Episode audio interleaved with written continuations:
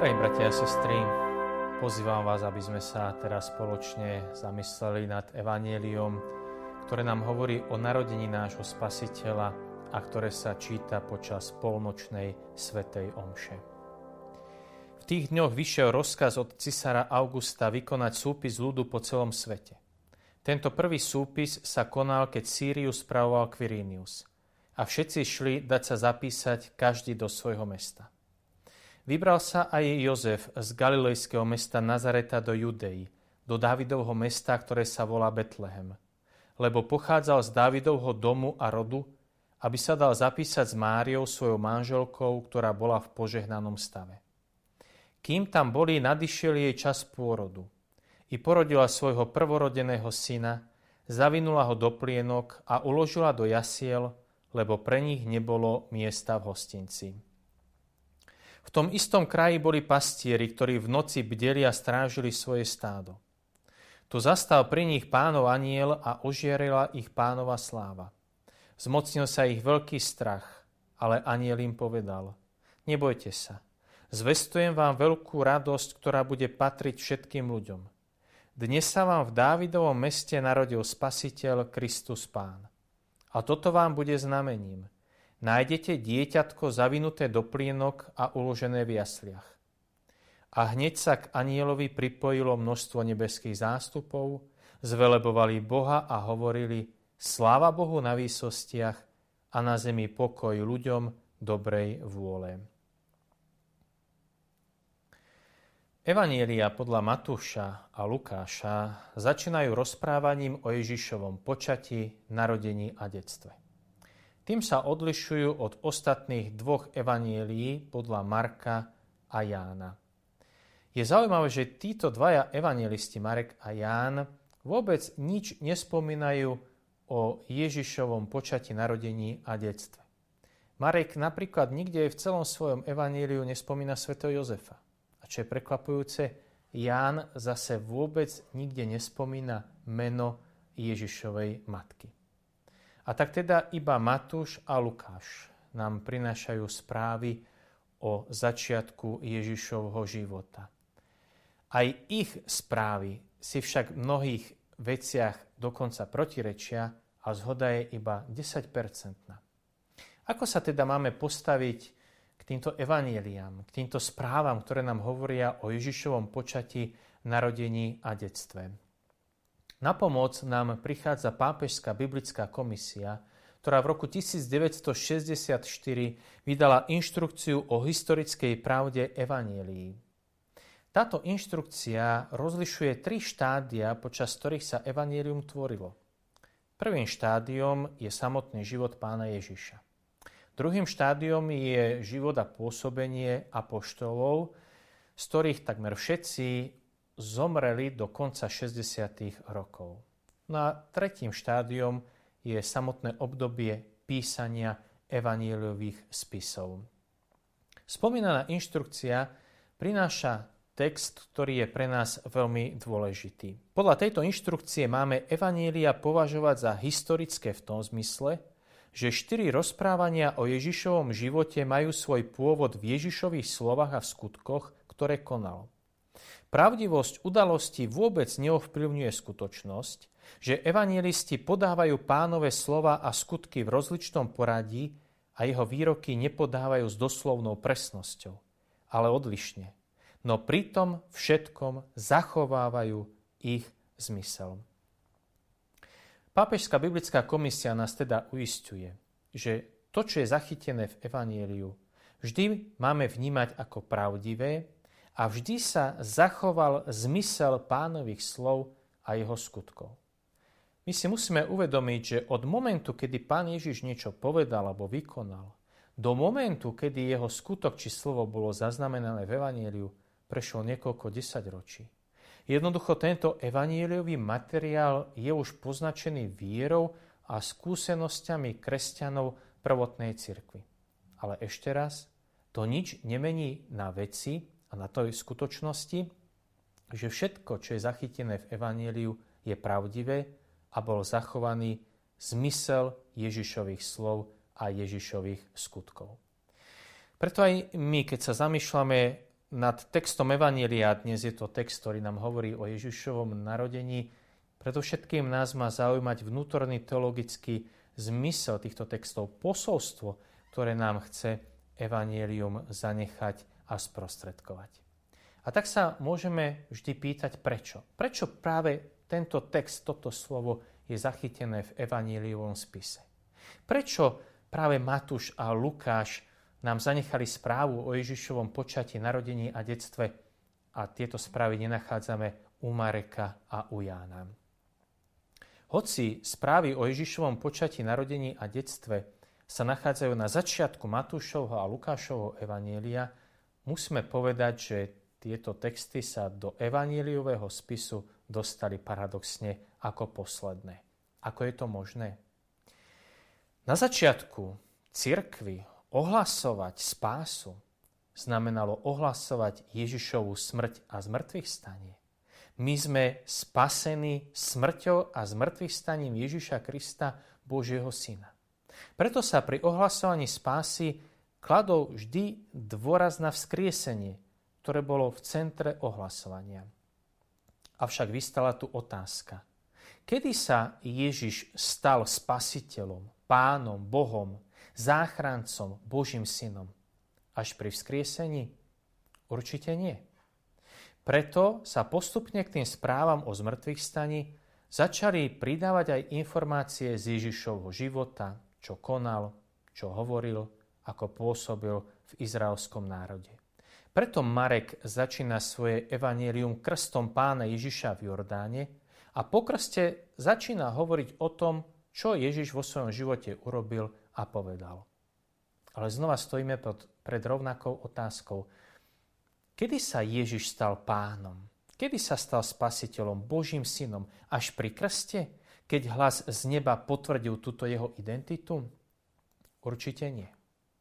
Aby sa teda vyhlo tomuto nedorozumeniu, tak Matúš a Lukáš, ktorí píšu svoje evanelium až po Markovi, vkladajú na začiatok svojich spisov správu o Ježišovom počatí, narodení a detstve, aby bolo jasné, že Ježiš je synom Najvyššieho, je Božím synom už od samého okamihu jeho počatia.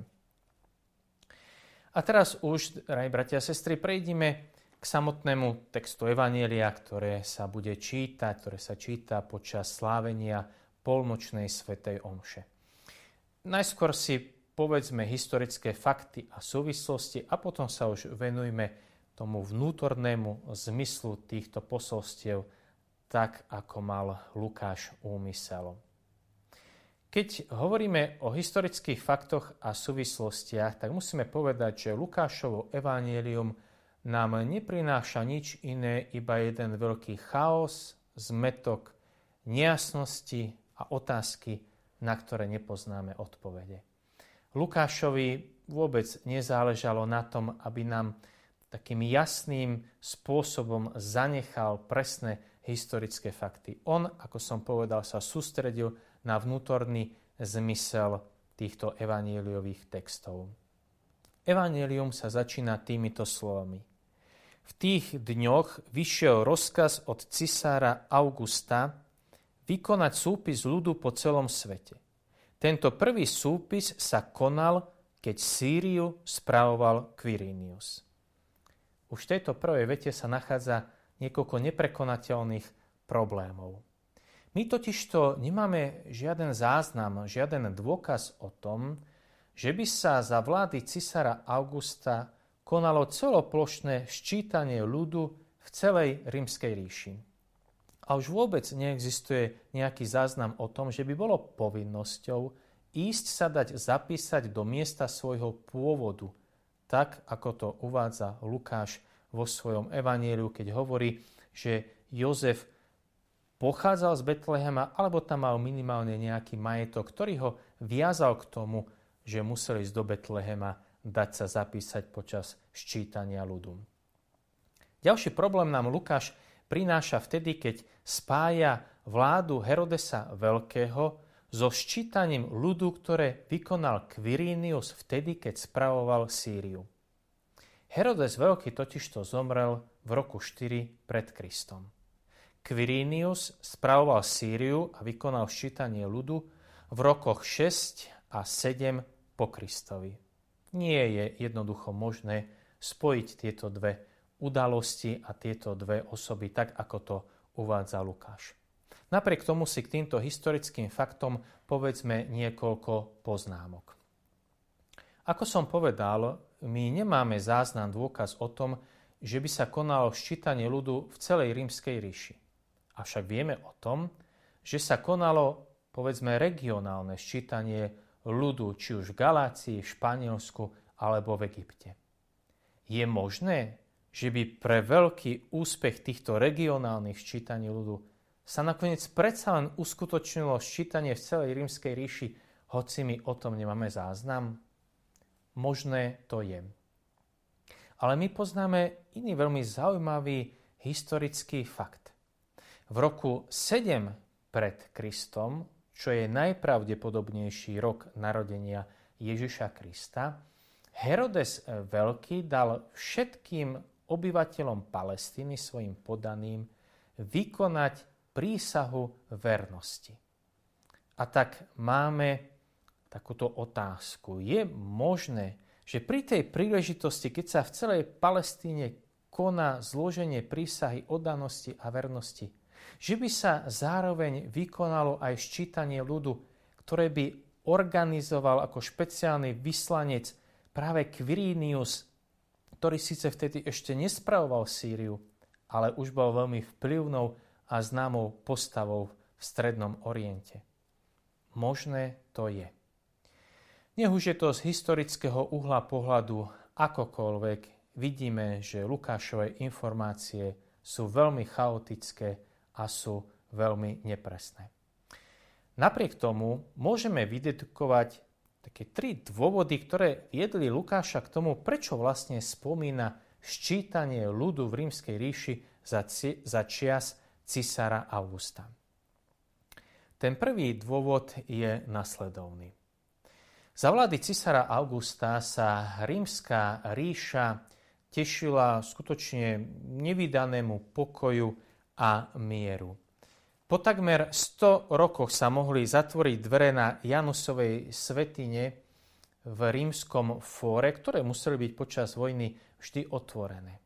Na ľavom brehu rieky Tiber dodnes stojí monumentálna stavba Oltár pokoja Ára Pacis Auguste, ktorý bol postavený v rokoch 13 až 9 pred Kristom. Čiže obyvatelia rímskej ríše sa tešia pokoju a velebia chvália Augusta za to, že im tento pokoj, tento mier zabezpečil. Lukáš svojou zmienkou v Evangeliu ide proti tejto propagande, keď jasne hovorí, že tu prichádza knieža skutočného Božieho pokoja, tak ako to ohlasujú anieli, ktoré, ktorí povedali pastierom sláva Bohu na výsostiach a na zemi pokoj ľuďom dobrej vôle. To je iný pokoj, ako priniesol cisár Augustus, to je pokoj Boží, ktorý vstupuje dovnútra, do srdca človeka. Druhý dôvod, prečo spomína Lukáš ščítanie ľudu, je nasledovný. V Matúšovom evanieliu Jozef a Mária bývali v Betleheme. Matúš preto potrebuje Jozefa, Máriu a narodeného Ježiša dostať do Nazareta, aby sa splnilo písmo, že ho budú volať Nazareckým. Matúš na to používa prenasledovanie zo strany kráľa Herodesa, pred ktorým svetá rodina uteká do Egypta a po návrate do Palestiny sa už nevracajú naspäť do Betlehema, ale sa usídlili v Nazarete. To je Matúš. Lukáš má presne opačný problém. Podľa Lukáša Jozef a Mária bývajú v Nazarete. A Lukáš musí Jozefa s Máriou dostať do Betlehema, aby sa splnilo Michášovo proroctvo – a ty, Betlehem, Efrata, primalý si medzi tisícami Júdu. Z teba vyjde ten, čo má vládnuť v Izraeli a jeho pôvod je od pradávna, od dní väčšnosti. Ščítanie ľudu teda vytvorilo vhodný rámec a príležitosť k tomu, aby sa Jozef, nakoľko podľa Lukáša pochádzal z Betlehema, vybral s Máriou do tohto mesta zdať sa zapísať počas ščítania ľudu. No uvedme ešte tretí dôvod, prečo toto ščítanie Lukáš uvádza. V starom zákone to bol král Dávid, ktorý nariadil ščítanie ľudu celého izraelského národa a my vieme, že to nedopadlo dobre. Týmto skutkom král Dávid pritiahol na seba aj na celý národ Boží hnev, ktorý sa prejavil trestom, keď na celú krajinu doláhol mor. Hebrejčina používa niekoľko výrazov, ktorými označuje tú ľudskú činnosť rátania a spočítavania, keď človek počíta veci, nejaké objekty alebo samotných ľudí. Keď sa však hovorí v Biblii o tom, že Boh, ktorý jediný má právo ščítať ľud, takto koná, tak hebrejčina používa iný výraz, ktorý by sme mohli preložiť ako zodvihnite hlavu, vzpriamte sa. V čom je teda ten rozdiel? Rozdiel je nasledovný. Keď robí ščítanie ľudu nejaký mocný panovník tohto sveta, prečo si dá ščítať svoj ľud? Preto, aby si dokázal svoju moc, aby vedel, akému veľkému kráľovstvu panuje, aby vedel, aké silné vojsko môže dať dohromady, aby vedel, koľko peňazí vyberie na daniach. A keď sa koná takéto ščítanie ľudu, ktoré robí mocný panovník tohto sveta, tak to nikdy neslúži pre ľud, aby zdvihol hlavu, aby sa spriamil. Práve naopak, takéto ščítanie ľudu vždy ešte viac pokorí človeka a tú hlavu musí skloniť ešte viacej k zemi. Avšak keď Boh robí ščítanie svojho ľudu, nerobí to preto, aby si dokázal svoju moc a svoju silu. Práve naopak. Boh sa ščítaním ľudu chce presvedčiť, že mu nikto nechýba. Že sa nikto z tohto vyvoleného národa nestratil. Boh chce povedať človeku spriam sa, zodvihni hlavu, chcem ti vidieť do tváre, pretože pre mňa si človekom. Pre mňa nie si len číslo, stratený v dave, v mase ľudí. Pre mňa nie si len číslo z davu, ktorým by som sa mohol uistiť, koľko ľudí, koľko podaných mám. Pre mňa si jednoducho človekom.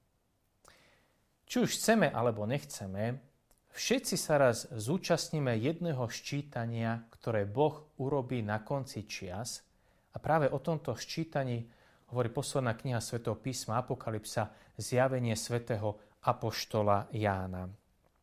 Potom som videl a hľa, Veľký zástup, ktorý nik nemohol spočítať zo všetkých národov, kmeňov, plemien a jazykov. I prehovoril jeden zo starcov a povedal mi, kto sú títo oblečení do bieleho rúcha odkiaľ prišli? Povedal som mu, pán môj, ty to vieš. A on mi povedal, to sú tí, čo prichádzajú z veľkého súženia, oprali si rúcha a zbielili ich v baránkovej krvi. A hľa, veľký zástup, ktorý nik nemohol spočítať. Žime tak, aby sme boli súčasťou tohto zástupu.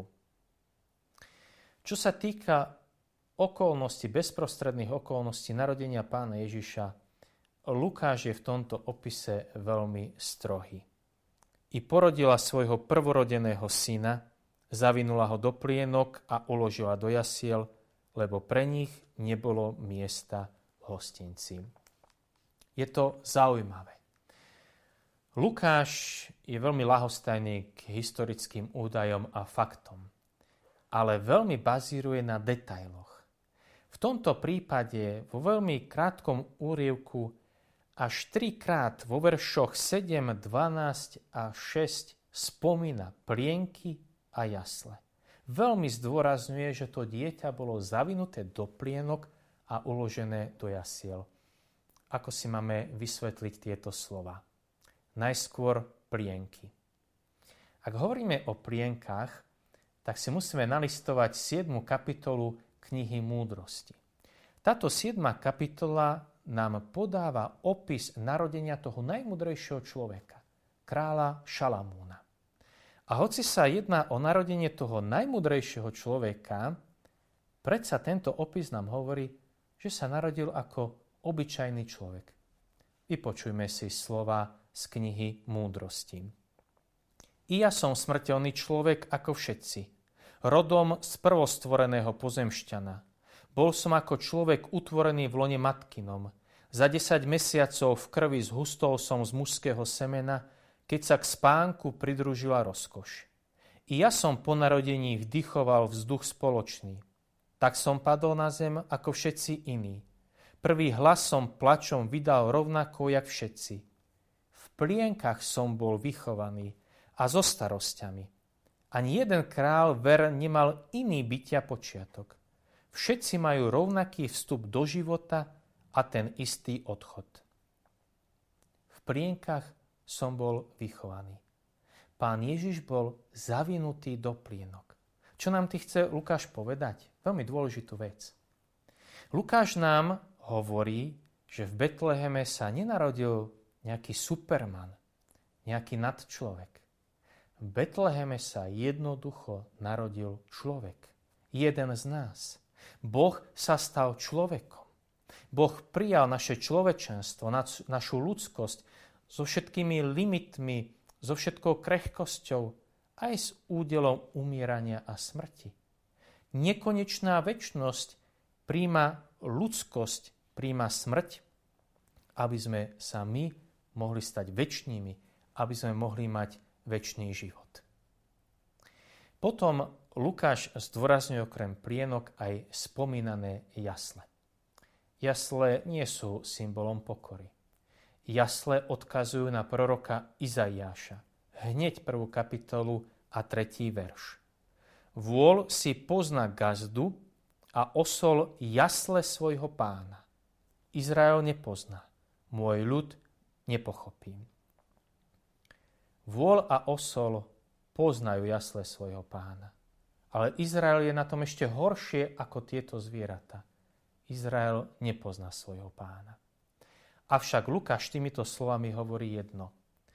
Týmito slovami o tom, že Ježiš bol uložený do jasiel, hovorí, že slova proroka Izaiáša sú odvolané, sú zobraté späť.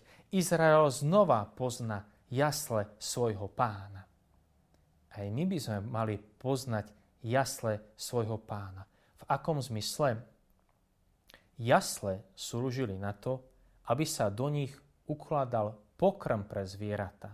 Bolo to také krmitko, z ktorého zvieratá, ten vôľ a osol, si brali pokrm, ktorý ich sítil. Ježiš je uložený do jasiel. Ježiš sa stáva pokrmom pre dušu človeka. Ježiš celý svoj život daruje človeku až do krajnosti. Aj to je málo. Nakoniec nám tu Ježiš v eucharistickom chlebe necháva ako pokrm pre dušu, pokrm pre väčší život. Aj my by sme mali spoznať jasle svojho pána a v tých jasliach by sme mali spoznať pokrm, ktorý sa nám daruje pre našu väčnosť. Nebolo pre nich miesta v hostinci. Grecký text používa slovo katalima, ktorý my sme preložili ako hostinec, aj keď to nie je celkom presný preklad, presnejšie preložili Taliani alebo Nemci, ktorí používajú slovo ubytovňa alebo noclaháreň, ale azda najvystižnejšie toto slovo preklada anglická verzia, ktorá používa výraz hostovská izba. My skúsme v tejto chvíli jednoznačne odmietnúť ten názor, ktorý je všeobecne príjmaný že Jozef a Mária, keď prišli do Betlehema, nenašli žiadne miesto, kde by mohli hlavu skloniť, pretože od každých dverí ich vyhnali a poslali preč, až nakoniec boli prinútení nájsť skromné prístrešie v nejakej jaskyni alebo v nejakej maštalke. Takto to určite nebolo. Takýto názor je urážkou semickej pohostinnosti, ktorá je posvetná v tejto oblasti sveta až do dnešného dňa, je jednoducho nemysliteľné, aby obyvateľ Stredného Orientu jednoducho neprijal pocestného do svojho domu zvlášť, ak sa jednalo o ženu v požehnanom stave. Takto to určite nebolo. Katalíma nie je hostinec. Je to, povedzme, hostovská izba, súčasť možno nejakého hostinca, ubytovne, noclahárne. Je to izba, ktorej, ktorej zadná stena postupne prechádzala do jaskyne, ktorá slúžila ako maštal pre zvieratá.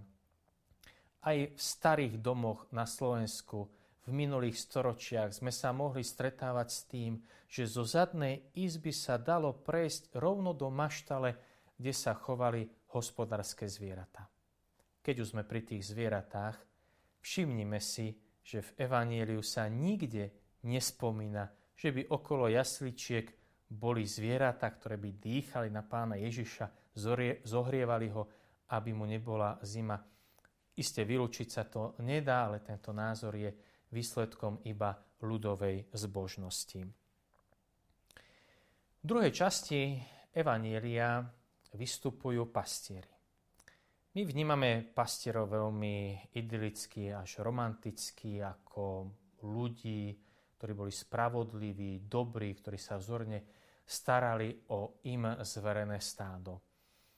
Nebolo to tak. Status pastierov spoločnosti bol presne opačný pastieri boli považovaní za obyčajné nuly. Pastieri boli považovaní za rovnakých hriešníkov, ako boli mýtnici, neviestky a prostitútky. Jednoducho pastiermi sa pohrdalo. Hovorila, hovorí o tom aj kniha Genesis, kde môžeme čítať tieto slova. Lebo každý pastier oviec je u egyptianov v opovrhnutí, a len u egyptianov rovnako pastiermi opovrhovali aj, aj Izraeliti, izraelská spoločnosť. Mali na to svoje dôvody. Pastieri skutočne žili veľmi zvláštnym až divokým spôsobom života mimo ľudskú spoločnosť. Častokrát okrádali svojich pánov, ktorým zverili stádo oviec. Pastieri napríklad neboli vpustení do chrámu na modlitbu, a neboli pripustení pri súdnom spore ako dôveryhodní svetkovia. Pastieri, tí najposlednejší a najbiednejší, jednoducho v noci pásli stádo. V noci, v tme. Nielen v tej konkrétnej tme noci, ale symbolicky ich život sa nachádzal v tme. Oni verili tomu, že keď príde Mesiáš, stane sa to, čo učili rabíni. Mesiaš príde preto, aby potrestal a odstránil všetkých hriešnikov a predovšetkým tých najväčších. Mytnici, neviestky a pastieri. Odrazu pastieri v noci strážia stádo a do tejto noci im zažiarilo veľké svetlo a aniel im oznamuje príchod spasiteľa, Mesiáša. Vo svetle učenia rabinov ich naozaj premkla veľká hrôza – Teraz sa stane to, čo im bolo povedané. Prichádza ten, ktorý ich potrestá a úplne odstraní z povrchu zemského. Aké muselo byť ich prekvapenie, keď im aniel hovorí niečo iné. Zvestujem vám veľkú radosť. Dnes sa vám v Dávidovom meste narodil Spasiteľ Kristus Pán. Pre vás, pre hriešnikov. Tak ako to aj Pán Ježiš neskôr sám povie – Neprišiel som volať a zachrániť spravodlivých, prišiel som zachrániť hriešnikov. Prichádza ten, ktorý vás prišiel vykúpiť z hriechu, aby ste sa stali slobodnými Božími deťmi, aby ste prežívali život v plnosti a v radosti.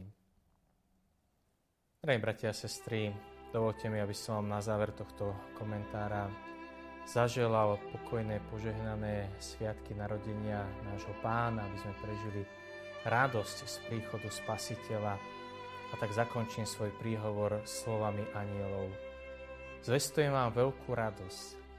Dnes sa vám v Betleheme narodil Spasiteľ Kristus Pán.